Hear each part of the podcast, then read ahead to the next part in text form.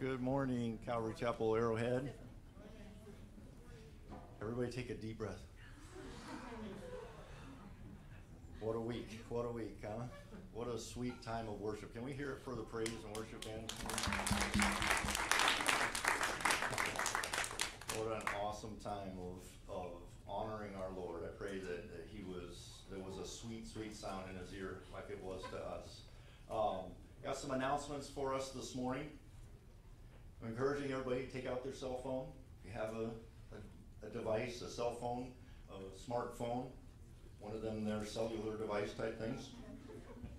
Um, the uh, well, I want to encourage you guys to look at your um, phones or your laptops, your iPads, whatever, and go to c c arrowhead dot com.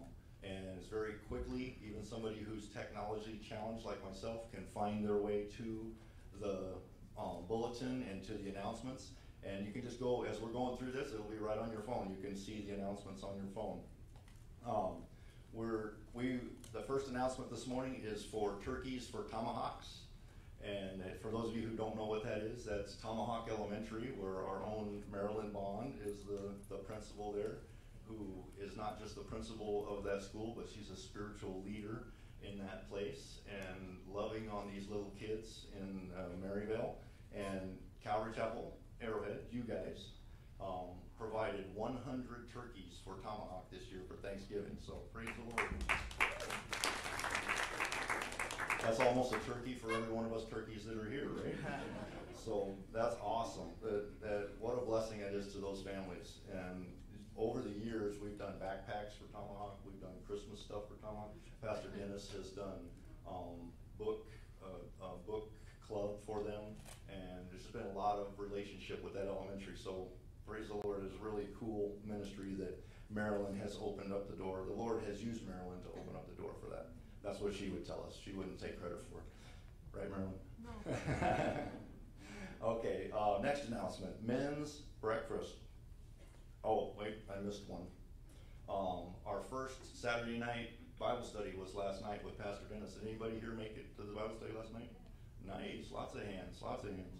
So I pray that was a blessing to you, and that's an opportunity. It's at um, six thirty on Friday, or on Saturday nights. And Pastor D is also going to be doing a Tuesday night study through First John on Zoom. And the study happens at nine a m and five p m See the website and the Zoom links for information on that. Next Saturday, we have our men's breakfast, which is going to be Saturday, November fourteenth, eight a m at uh, Sam and Nita Hartman's residence. Um, please R S V P if you can so that we know how many to prepare for. And we look forward to what God's going to do next week at the men's breakfast. Um, uh, also, the following Saturday after that, so the next two Saturdays, we have men's things going on. We're going to be having a, a men's hike. We're going to be hiking up into the White Tank Mountains. We're going to meet again at Sam and Nita's house at seven o'clock, and we're going to leave promptly at seven thirty. So if you're interested in that, um, see me or Sam for the details, and we'll get you hooked up. Um, and I believe that's it. That concludes our announcements for this morning. So I'm going to invite Pastor Dennis up for the reading of the word. And he's already up there. Thank you, Roy. Ladies and gentlemen, Roy Rose.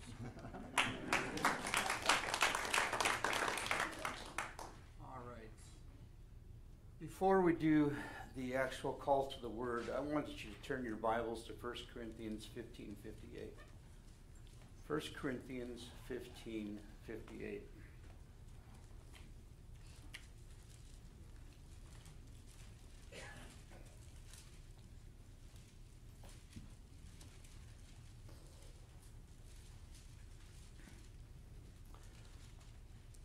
Have you been heavy of heart since Tuesday? Some of you, maybe not, and that's okay. I pray that you voted your conscience. I pray you voted your conscience. Um,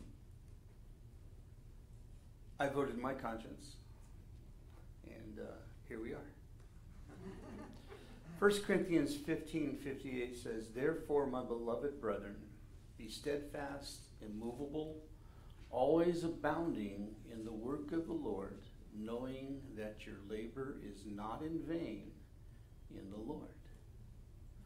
Be steadfast, immovable, always abounding in the work of the Lord. Do you know who was the president of the world at the time Paul wrote this? A little guy by the name of Caesar Nero. Um, he was a total psychopath, an absolute psychopath. He would literally kill anybody who he felt was a power threat.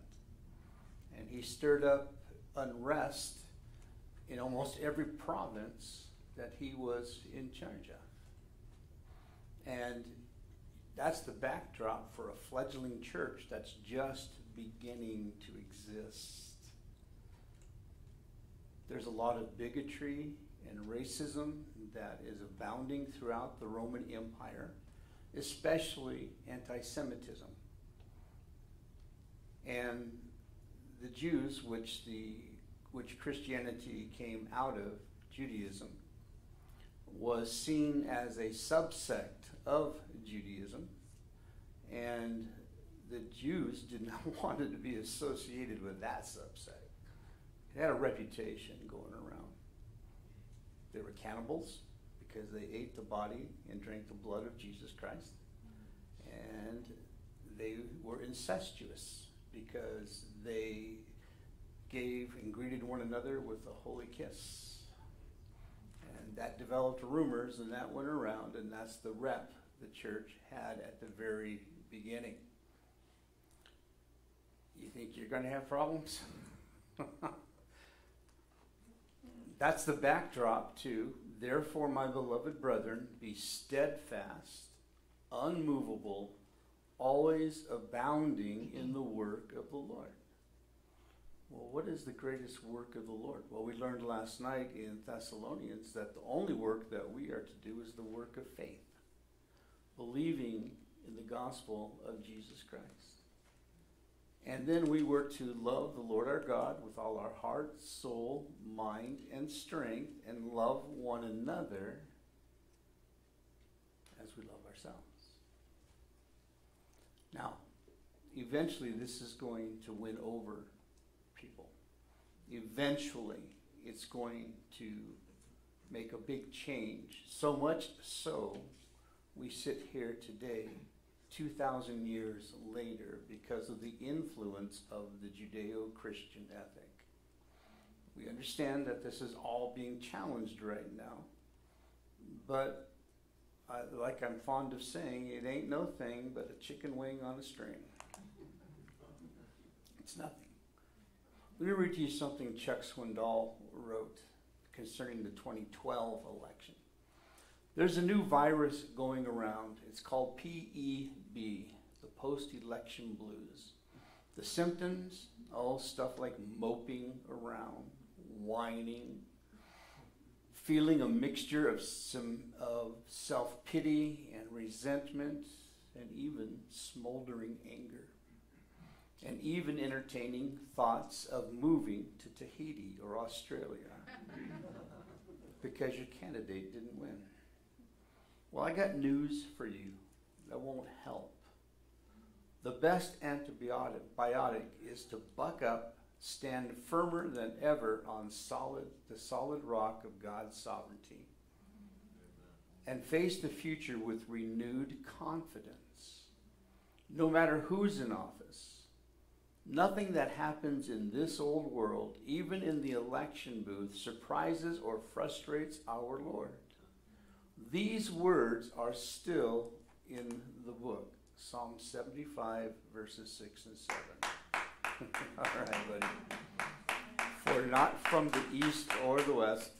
Okay, almost got it going there. For not from the east, nor from the west, nor from the desert comes exaltation. But God is the judge, puts down one and exalts another. All right? Somehow those words are easier to read when my candidate gets elected. They stick in my throat when other folks get in. You ever notice that? Then I happened across Solomon's proverb. Proverbs twenty-one, one. The king's heart is like channels of water in the hand of the Lord. He turns it wherever he wishes. Remember Daniel? He lived victoriously through strong and weak national leaders. Yet he didn't hesitate to declare that heaven rules. Remember, we used to say that in school, right? Girls rule, guys drool, right? Heaven rules, and that is the living God who changes the times and seasons. He sets up kings and deposes them. So, I suggest we start thinking theologically and acting responsibly. Both are hard, hard work. That's right. Recovering from a bad case of P E B requires being hardy. The man or woman who is hardy can withstand adverse conditions, is firm in purpose, and has a vigorous outlook on life. We might say that many missionaries and most mountain climbers are hardy folks. The hardy person remains productive under difficult situations, all the while maintaining emotional, physical, and spiritual health. It should be remembered, however, that hardness, hardiness is not an inherent attitude, temperament, or gift. It's a quality that must be consciously developed. And that's the best treatment for P E B and a number of others. Um, Emma Willard, you guys know that name? Anybody know that name? Back in the day, she was a woman's rights activist and dedicated her life to education.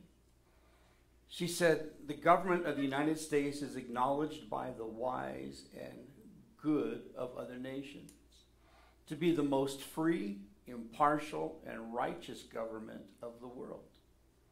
But all agree that for such a government to be sustained many years, the principles of truth and righteousness taught in the Holy Scriptures must be practiced. Okay, it's not talking about other folks, y'all. It's talking about all y'all. Okay? Practice. Practice. Love the Lord your God with all your heart, soul, mind, and strength. Love your neighbor as you love yourself. Trust in him. The center verse in all the Bible, it's better to trust in God than it is to trust in princes. Get it? Amen? Amen? Amen. Now we can clap. All right, yeah. All right, would you please stand in honor of God's word? And we're going to read in Exodus chapter thirty-four, starting at verse twenty-nine.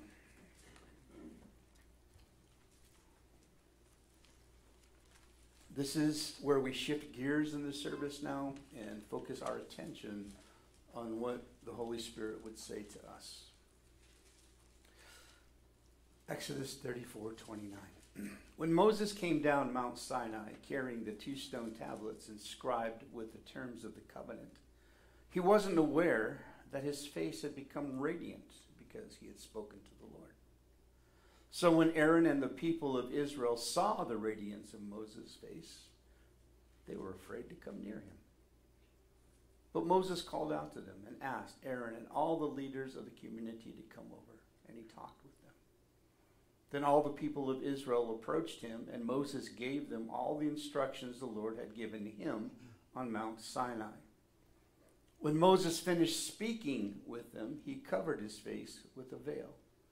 But whenever he went into the tent of meeting to speak with the Lord, he would remove the veil until he came out again.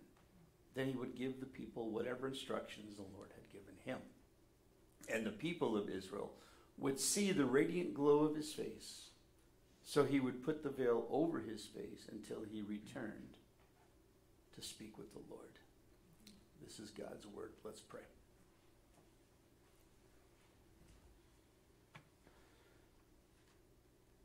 Heavenly Father, you give us your word as instructions to help us both navigate life wisely and also to have understanding about your principles and your precepts, your truth. We ask this morning that you would help us to unpack here what happened to Moses and show us how it applies to our lives today. I, I give you thanks that the Word of God is relevant even today.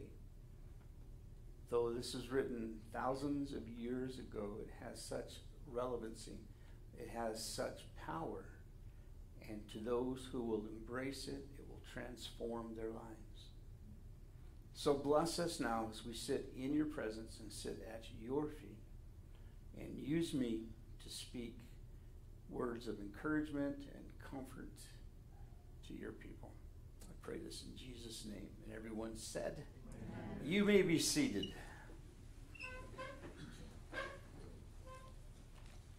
How many of you have ever had a really awesome time with the Lord? And I mean awesome in the best way, where it was just sweet and peaceful and exciting and invigorating all at the same time. Okay, one of you. No, okay. If you've ever been on a retreat, like a men's retreat, you may have experienced that. If you've been on a woman's retreat, you may have experienced that. Hopefully you were a woman at the woman's retreat experiencing that. And it was like a, like you were in a bubble, wasn't it? It was so precious, and the time was so sweet, and, and you didn't want to come down the hill. You didn't want to come back and go to work and meet the family, because that's where all the problems were. Moses has been in the presence of the Lord, and he's glowing. What we call that today is afterglow, being in the presence of the glow, and that we have, having, we're radiating it. We are reflecting that, that glory. What we're going to see today is that Moses' shining face is a visual aid for the people, to see that God is still in the midst and that Moses is the chosen mediator. Now, there's a little bit of irony here. You see, in Exodus thirty-two, people had made a golden calf, right, to represent God.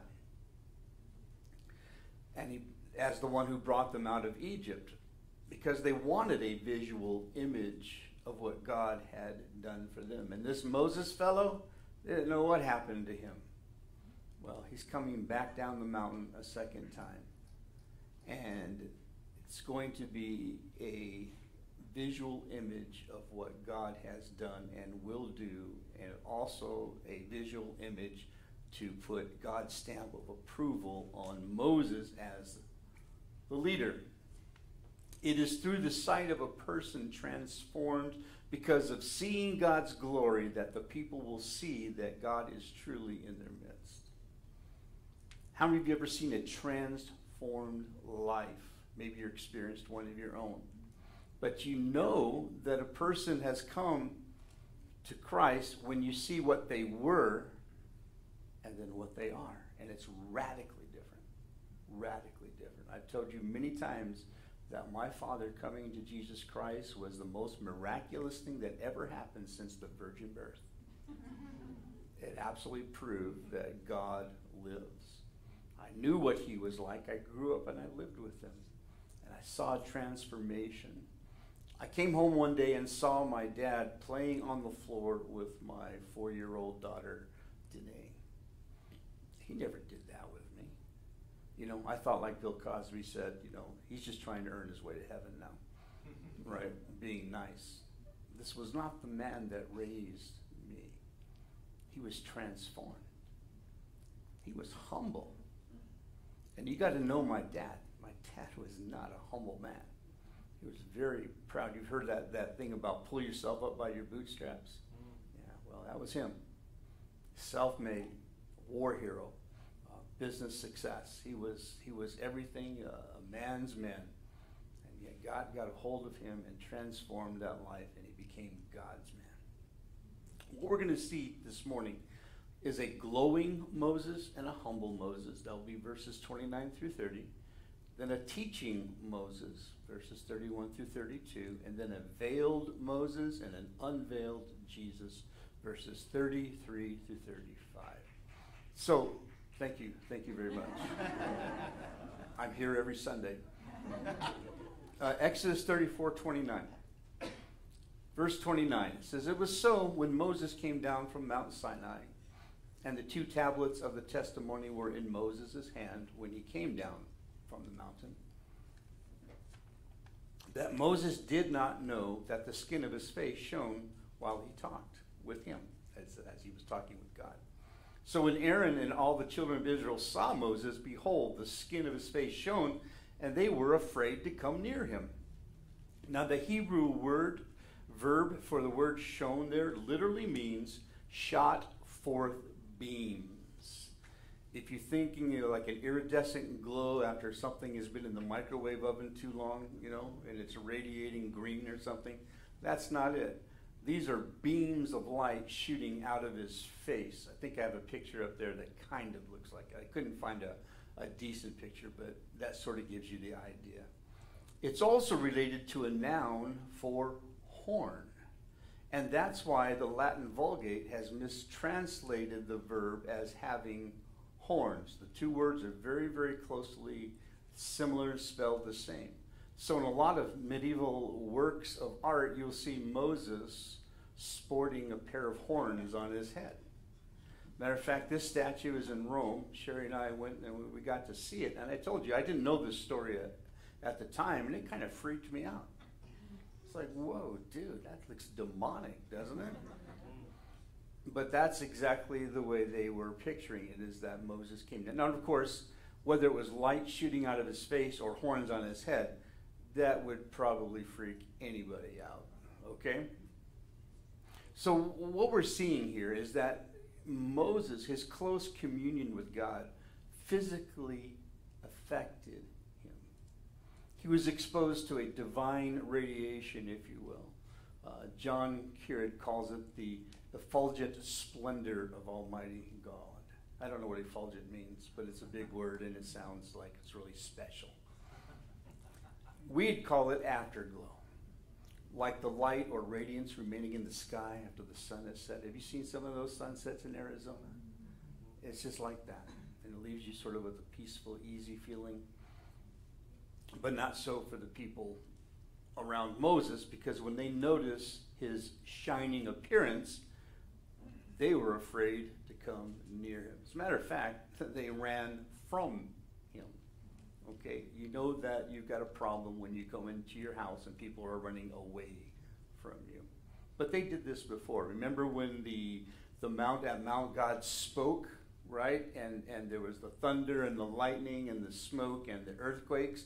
And the people split. They ran. And they're doing it again. It's scaring the living daylights out of them, all right? Um, why is Moses' face glowing now? And not the first time he went up the mountain and, gained, and got the Ten Commandments and came down, right? Well, the people had begun to question his authority. How do I know that? Well, because in the beginning of chapter thirty-two, uh, they rejected him as their mediator. They were looking to find another one that would go before them and lead the way, and that was um, the cow. And that, of course, that was something that they were familiar with. It was Apis. The, it, was a, it was a cow that was designed in the image of Apis, which was a god that they worshipped back in Egypt. So God is needing to reestablish the prophet's authority in some way, and this is the way he is doing it. This is um, something that they would have been very, very familiar with because, you know, the kings back in the day would claim to be deity, and they would claim to glow. Um, one commentator said the significance of this, of this in, is that in ancient cultures in Mesopotamia, one of the things that kings often claimed as an attestation of their own divinity, their own relationships with gods, was a shining radiance about them.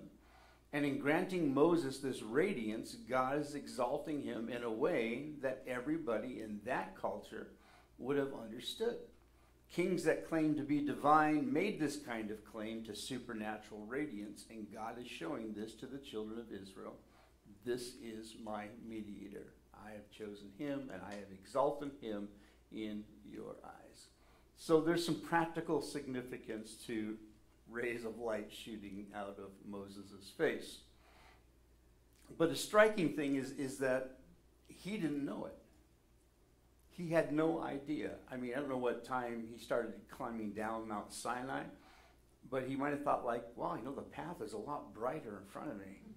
You know, what's going on here? He had no idea. And, and there's a certain humility about that. His closeness to God, his communion with God had left him humble. And that's a common experience.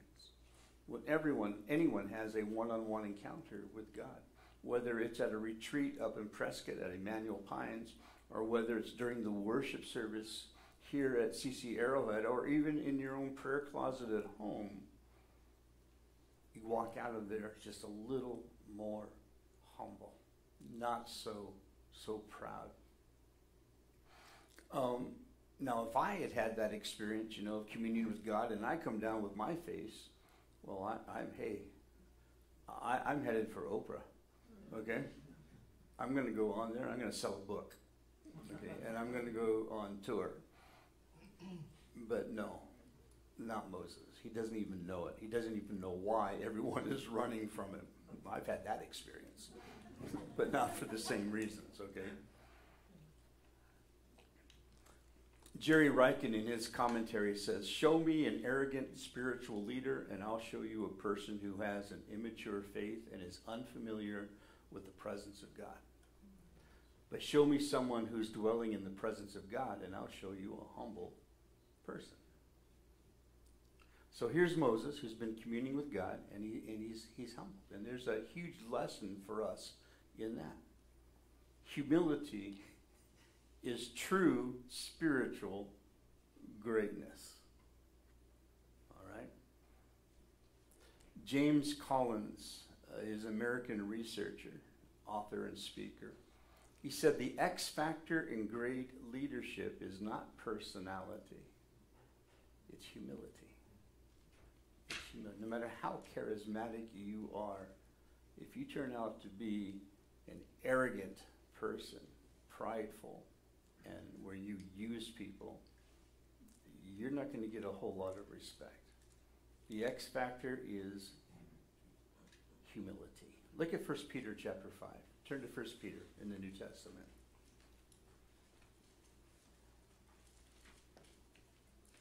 First Peter five five.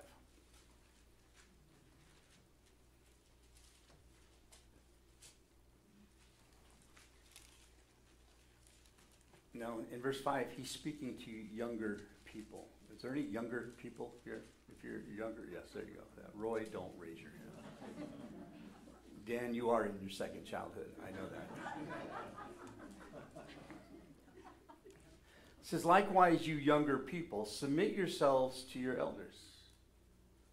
Yes, all of you be submissive to one another and be clothed with humility. God resists the proud, but gives grace to the humble. Therefore, verse six, humble yourselves under the mighty hand of God, that he may exalt you in due time. Humility.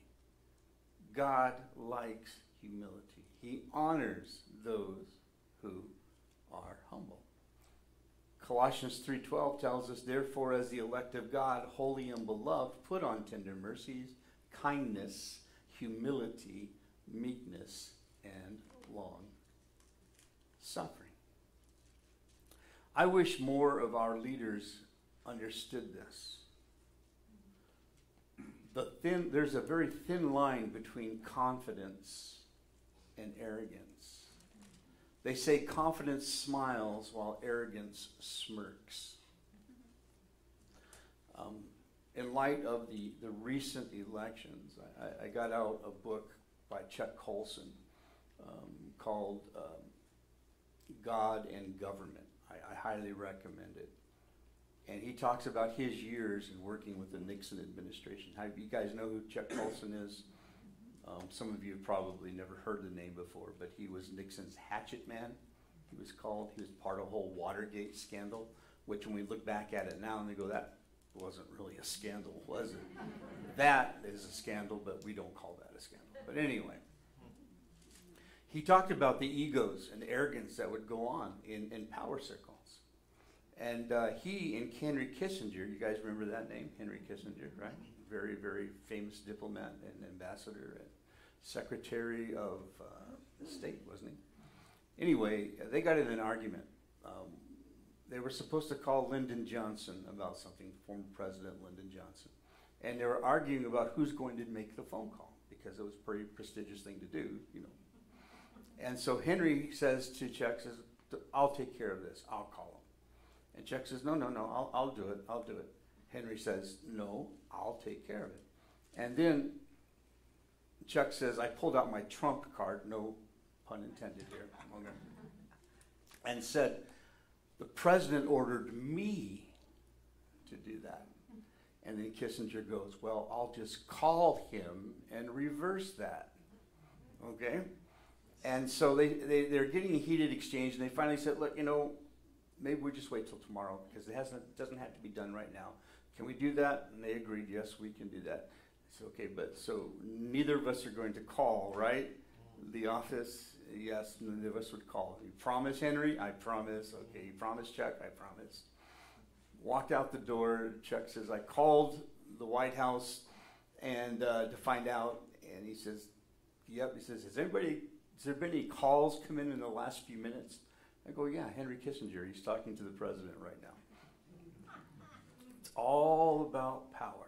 It's all about power. You guys remember George Orwell, right, nineteen eighty-four, which is, was just a little, a few years early now. You know, we're almost there now.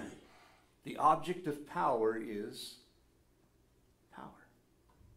The object of power is power. And once you get it, you want to hang on to it. Tim Keller, uh, Pastor Tim Keller, he, he made the observation that most people get into politics really for altruistic reasons. They really do want to make a difference. They really do want to make life better for people. I know whatever, whatever group that they're associating with, they really want to make a difference. But once they get into power, they uh, realize, first of all, it's not straightforward. There's a lot of compromise that has to occur. And sometimes they compromise their own values to secure a larger deal. And so they become a little disillusioned by it. Uh, that while that's happening, they're also enjoying the perks of power. The popularity, the uh, transportation, the, the, the power, okay? And that becomes intoxicating. And it gets to the point where all of a sudden, the only thing that's important is to hold on to power and to get more power. More power. Now, do any of you understand that? Okay. Me, I work at humility so I can take pride in my accomplishments and bolster my self-esteem, all right? Um, one writer said that we're all tempted to this terrible self-consciousness. We are proud of being humble, complacent for being lowly, self-congratulatory because we take back seats. In all this, we betray the vanity of our pretensions. Another bunch of hypocrites, all of us, because we're pretending to be humble when our hearts betray us. And that's okay, because, you know, God just wants you to know your heart. And he wants you to know that you know your heart. It is desperately wicked.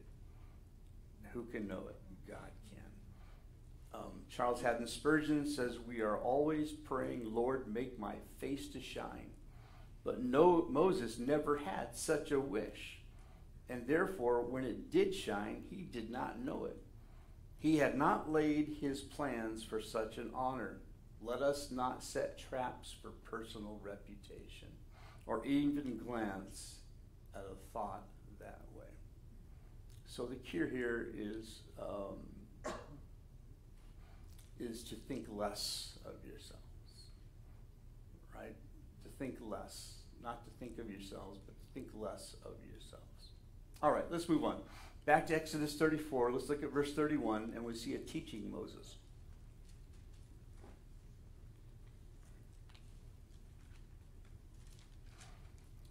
Then Moses called to them as they were running away, and Aaron and all the rulers of the congregation returned to him, and Moses talked with them. And afterwards the children of Israel came near, and he gave them as commandments all that the Lord had spoken with him on Mount Sinai.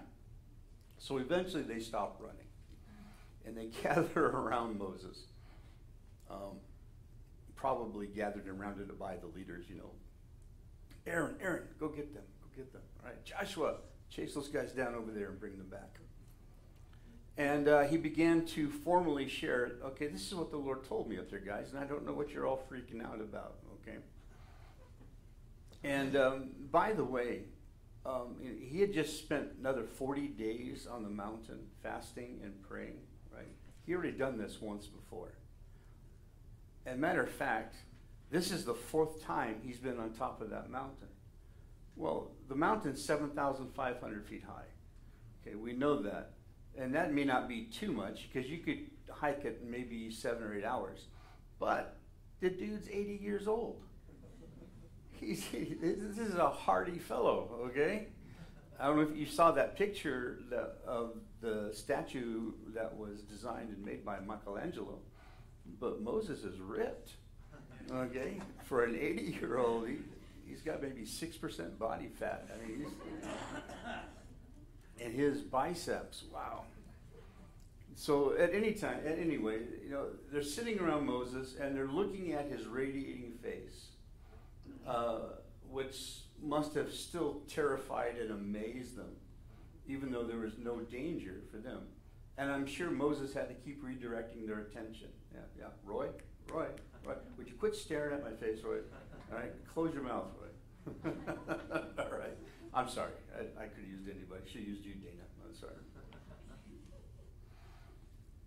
Here was God's prophet speaking the very words of God to them, with a face so terrifyingly glorious that no one would doubt that he was relaying to them what he was relaying to them was absolutely true, and that he had been personally sent by God to make sure that they knew it.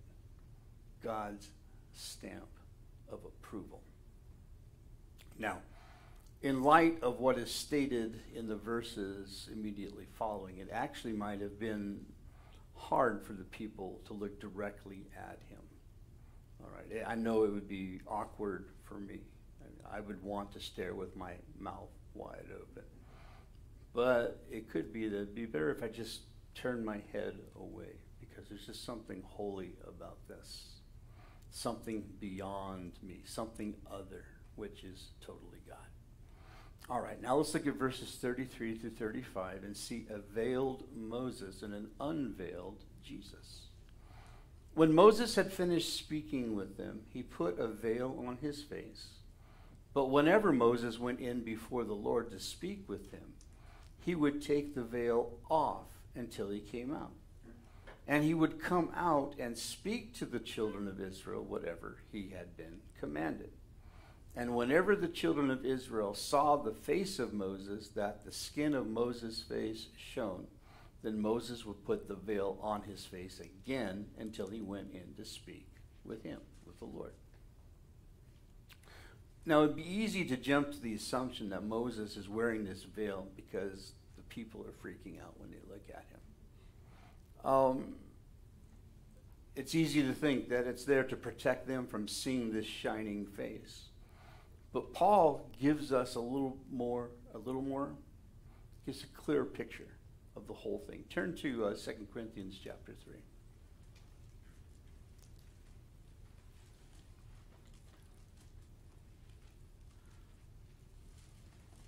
Paul takes this as a metaphor for the fading glory of this covenant that Moses has established with the people. The old covenant had a glory, but it was a fading glory. We have a writing in our government that we cherish, It's a glorious writing. It's called the Constitution, right? We are a constitutional republic.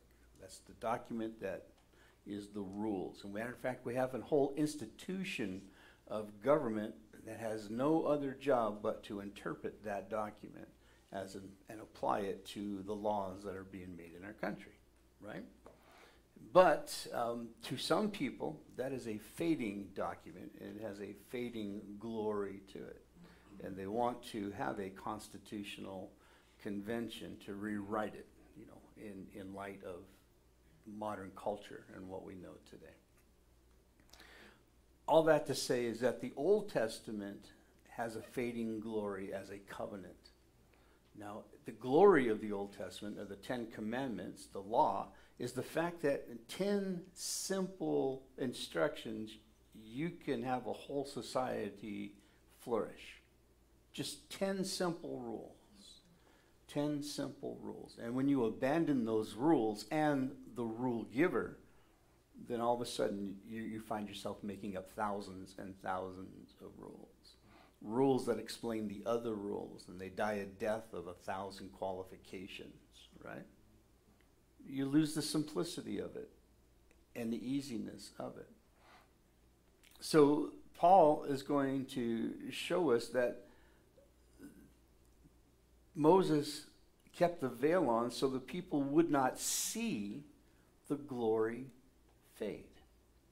And then he's going to point to a better covenant. Look at verse seven, and I'm going to read to you from the New Living Translation, and I do have the slides up so you can follow along with the version I, I'm reading from, just so that, you know, if you don't get confused. The old way, verse seven, Second Corinthians three seven, the old way with laws etched in stone led to death, though it began with such glory that the people of Israel could not bear to look at Moses' face. For his face shone with the glory of God, even though the brightness was already fading away. Shouldn't we expect far greater glory under the new way, now that the Holy Spirit is giving life? If the old way, which brings condemnation, was glorious, how much more glorious is the new way, which makes us right with God? In fact, that first glory was not glorious at all compared with the overwhelming glory of the new way.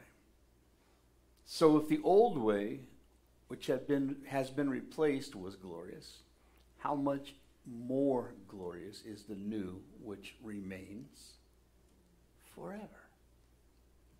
The law was glorious, and it was evidenced by the glow on Moses' face. So Paul is saying, if the law, which brings condemnation and death, was glorious, how much more glorious will the ministry of the new covenant, the grace of God, which brings justification and eternal life, right? Comparing the glories. Then in Second Corinthians three twelve, since this new way gives us such confidence, we can be very bold. We're not like Moses, who put a veil over his face so the people of Israel would not see the glory, even though it was destined to fade away. But the people's minds were hardened. And to this day, whenever the old covenant is being read, the same veil covers their minds, so they cannot understand the truth.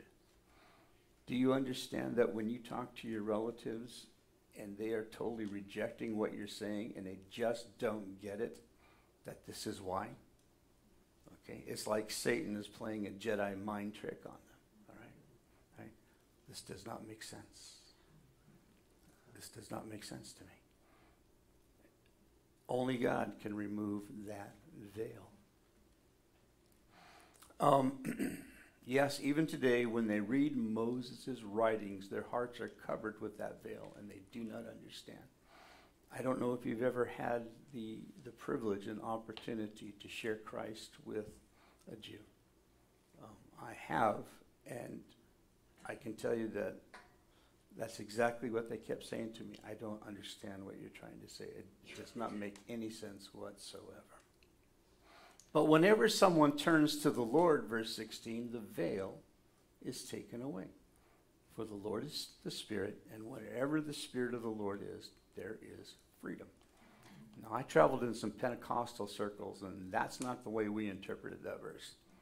Okay, when we said that there was freedom in the Lord, that meant, you know, dancing around the auditorium dressed in flags or something like that, all right? It got a little weird. No, I'm, I'm serious. That's the way. Liberty, baby, liberty.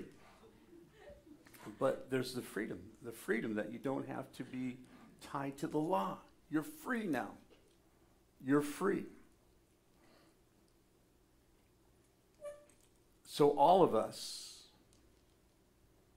who have had that veil removed can see and reflect the glory of the Lord. That's you and me, guys. The veil's been removed, and now we can see it and we can reflect that glory. And the Lord, who is Spirit, makes us more and more like Him as we are changed into His glorious image. Amen. Do you remember when light shot out of Jesus' body? Do you remember that? Yeah, the Mount of Transfiguration, right? Peter, James, and John went up with Jesus, and they had that conference with Moses and Elijah, all right? And, and Peter, as Peter does, he began to shoot his mouth off, and he was told to hush up. And it says that Jesus' body just began to glow.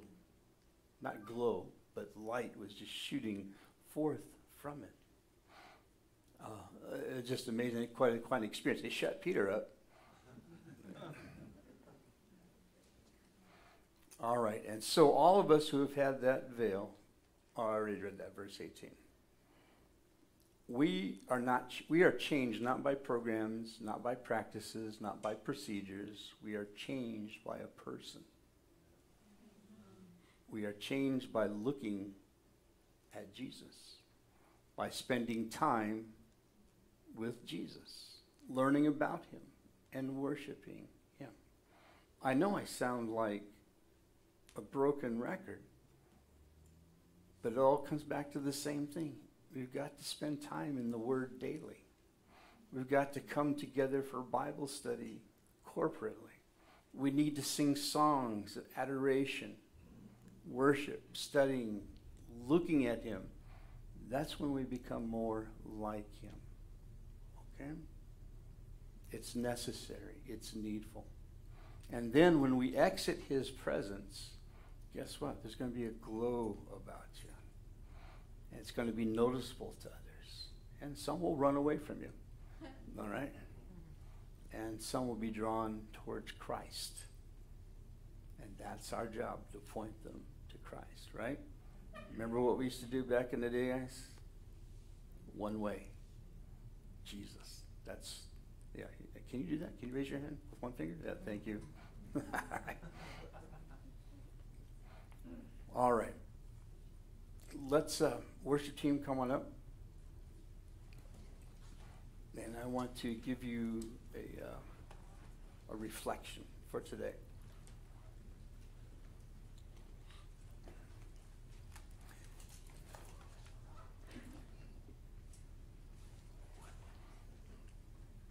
Right now,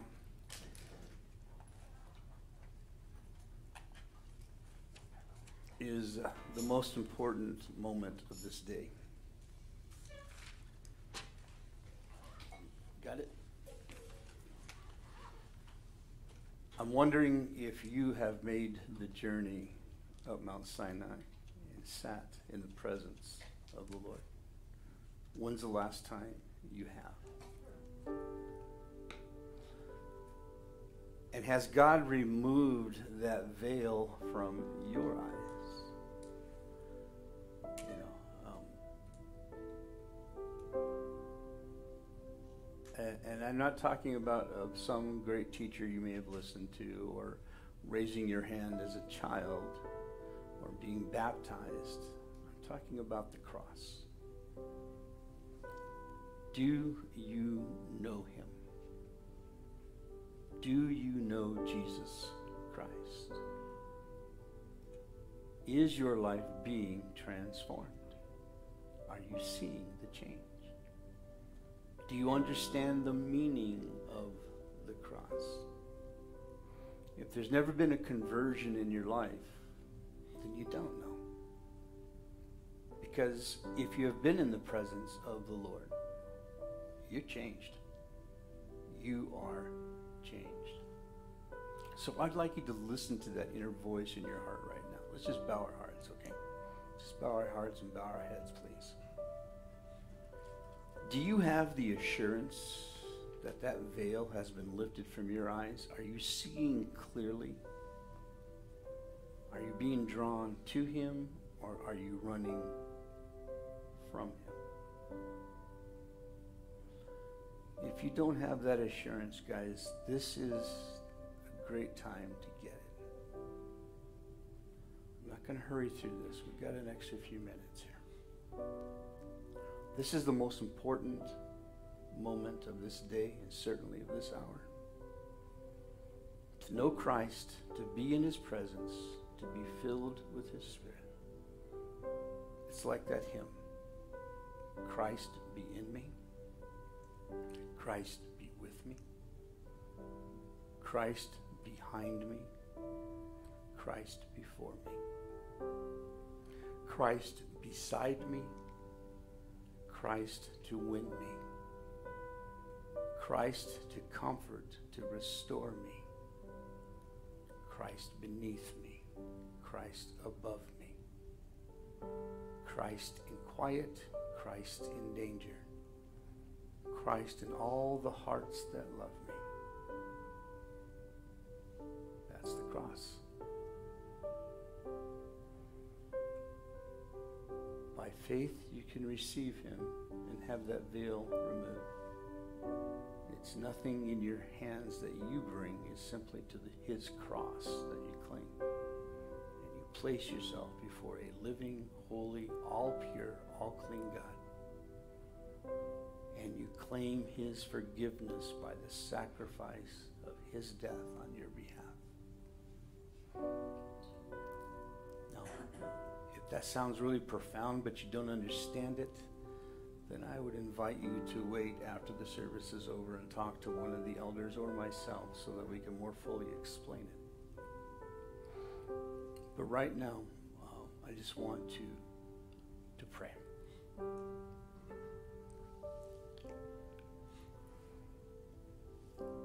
Father, we thank you for your grace, for meeting us where we are and giving us what we didn't earn or could ever deserve.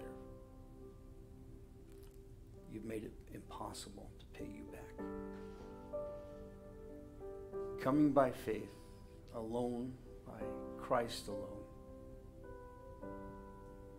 we have found that light that was so desperately needed, the light of Christ who will forgive our days of unbreakable habits, of irredeemable desires, of ugly actions and shameless deeds. Thank you for your grace. I pray for those who hear these words today, wherever they may be. Whatever may be going on in their lives, I pray you will stop them and bring them to the place where they can have that veil removed, where they can be cleansed and they can be justified and have a reason to go on, where Christ can take the place of self and joy take the place of emptiness and loneliness, and a new life transformed. Thank you, Father, for those who have come to Christ now. Strengthen them in the beginning of their walk with you, and cause this passage to remind us of how to walk with you in the light of your word. Help us to pay attention to the things that matter most, the things that are within rather than those things that are without.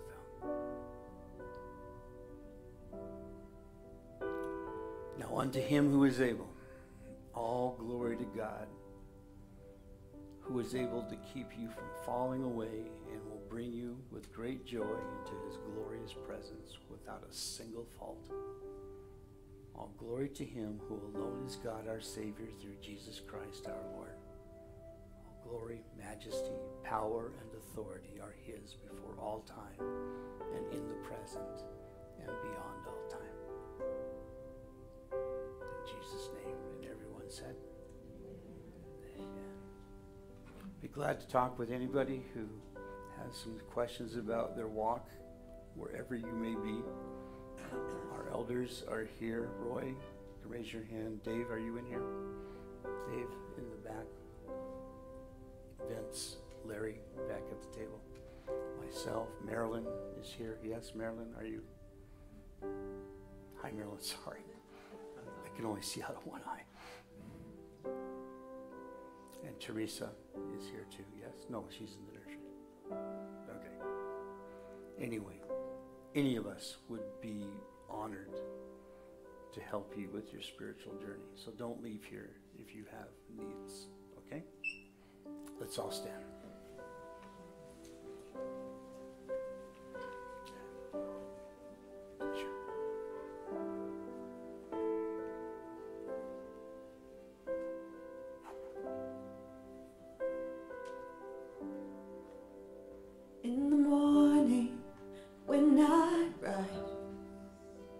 In the morning,